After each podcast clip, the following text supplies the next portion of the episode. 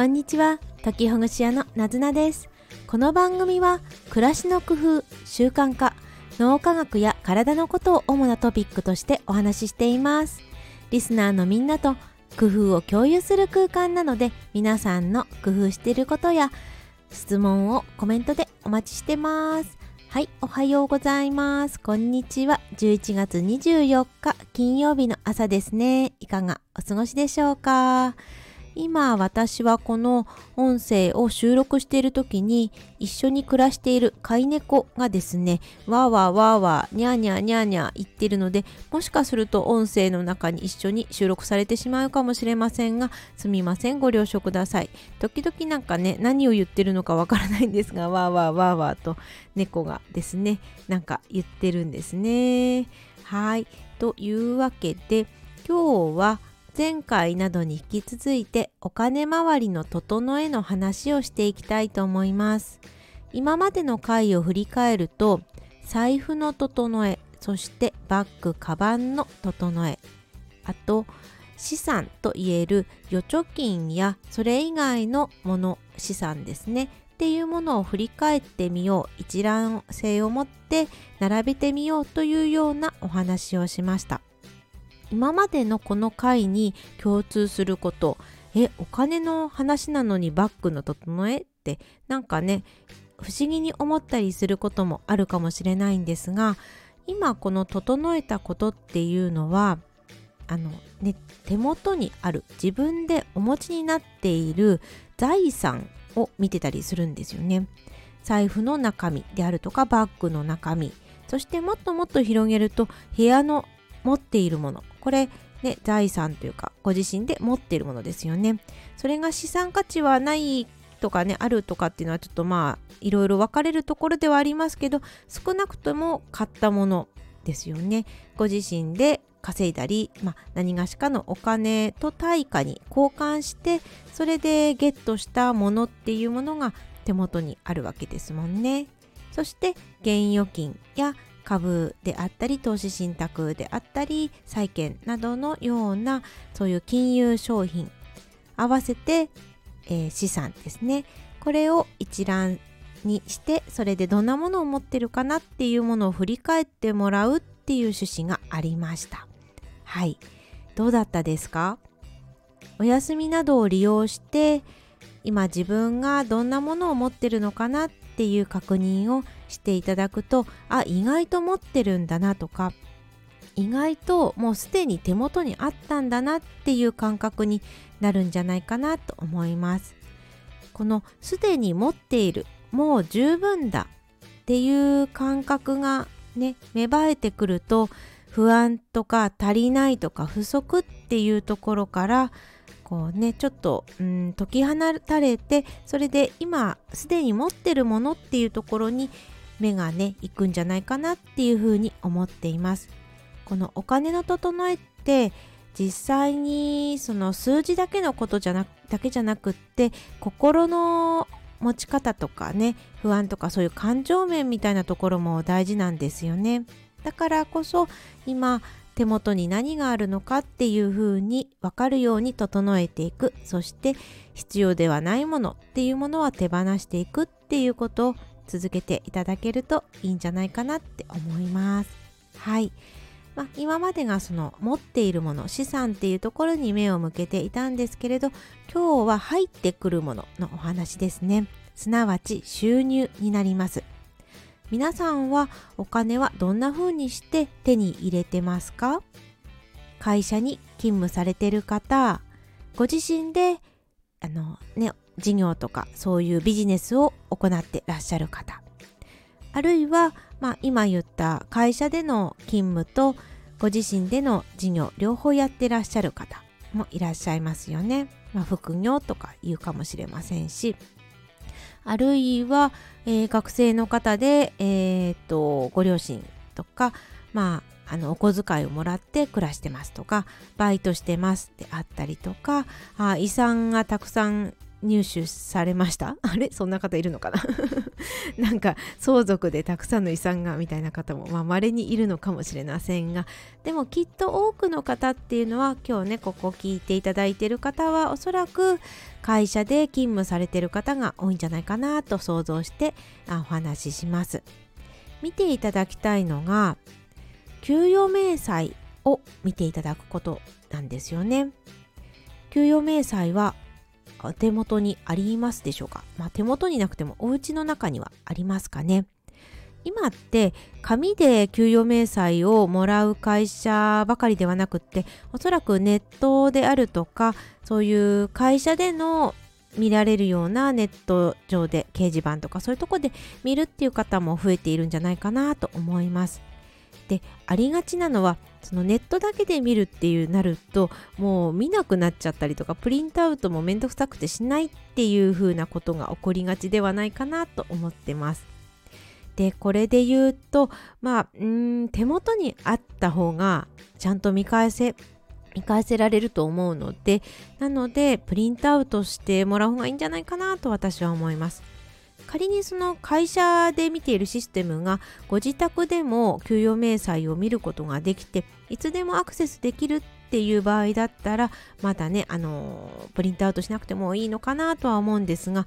そうではなくって会社のパソコンからしか見られないとか会社の中のネットワークからしか見られないっていう場合であれば自宅で確認することができなくなってしまうので是非ともちょっとねまとめてでもプリントアウトしてそれで自宅で保管するっていう方のが今後見返す時にスムーズスムーズじゃないかなって思います。はいでその見返すことプリントアウトすることもめんどくさいどうしても今はできない忙しいですという場合にはせめて源泉徴収票というものを手元に残しておくといいと思います。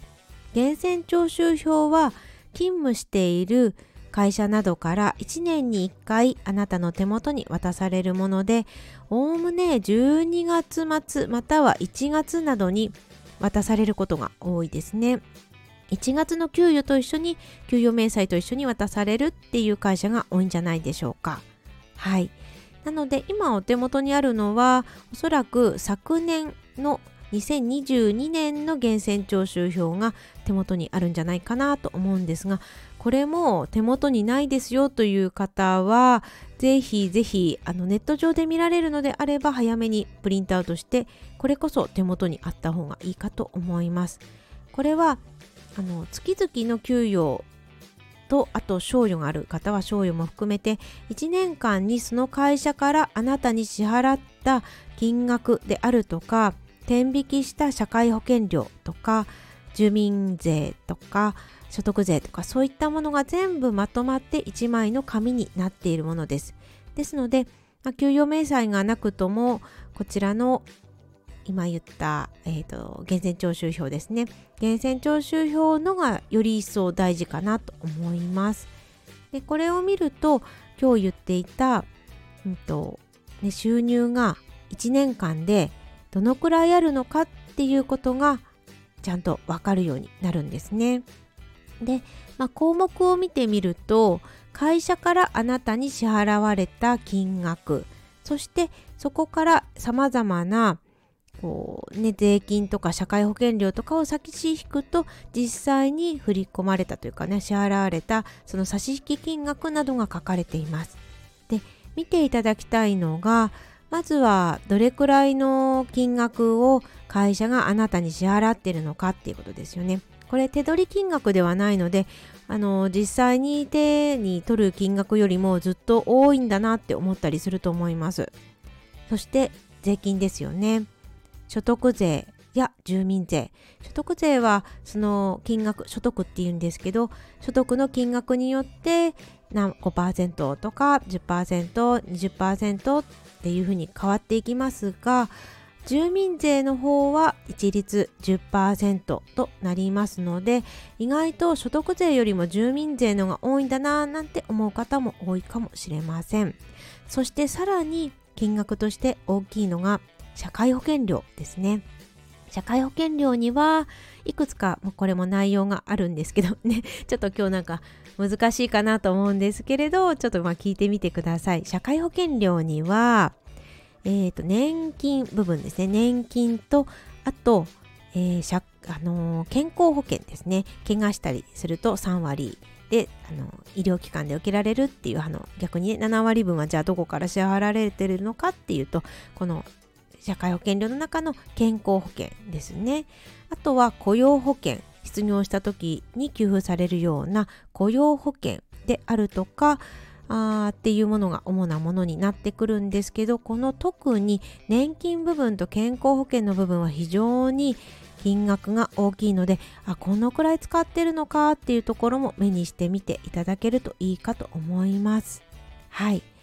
でなんかこういうね現実を見るような話をするとなんだかなっていう気分になるから見たくないよっていう気持ちもまあわからなくはないんですけれどですがそうするとあのこの話をねお金の整えの話を始めたのは来年から始まる新 nisa などの盛り上がりであ投資やってみようかなっていう風に感じる方も多いかもしれません。では投資をする時にいくらだったらその投資する金額を捻出できるのか無理なく生活できるのかっていうような話になってくるのででだとするとじゃあ自分にどれだけの収入があるのかっていうことが一つ大事なキーワードになってきますよね。じゃあどうやって年収を増やすのかっていうような考えもご自身で考えるようになってくるでしょうし転職するのかとかねなんか資格手当とかを狙うのかってあるとか昇給するのかとかねで今後話していく収入以外のことで言うと支出ですね。とうとう支出の話に、えー、と次回以降に入っていくとは思うんですけど支出っていうことを考えることと同時に収入を増やすっていうこともまた大事ではあるので結局ねその投資に回せる金額っていうことを考えると収入から支出を引いたま余剰部分といいますかそのね差額の部分の中でさらに、えー、自分自身に何か困ったことがあっても耐えられるようなよく生活防衛資金って言われますけどそういう急に会社が倒産してしまったとか急に会社を辞めることになったとかね。あと何か体を怪我をして体を崩してしまったとかそういう時でも無理せずに暮らせるようなそんなあの、まあ、貯金の中でも生活防衛資金っていうものを作りながらそして、えー、投資っていうところを考えていくっていうような流れになっていますのではい。そんなわけで今日もあの最後まで聞いてくださってありがとうございます。今日話したのは収入の話ですね。収入でえー、おそらく多くの方が会社に勤務されているという形態の方が多いかと思うので、源泉徴収票あるいは給与明細を見てみて自分がどのくらい会社から支払われているのかそしてその中で税金っていうものそして社会保険料というものがどのくらい負担があるのかっていうところを見ていただいてそしてねうんいよいよ収入の次は支出っていう話になっていきますはいあの最後まで聞いてくださりありがとうございました。ぜひ一緒にお金の整えしていきましょう。私自身もまだまだできないところがあるので、少しずつ少しずつやっていきたいなと思います。はい、今度こそ最後まで聞いてくださりありがとうございました。またお会いしましょう。もし役に立ったなと思ったら、いいねボタンお願いします。またね、なずなでした。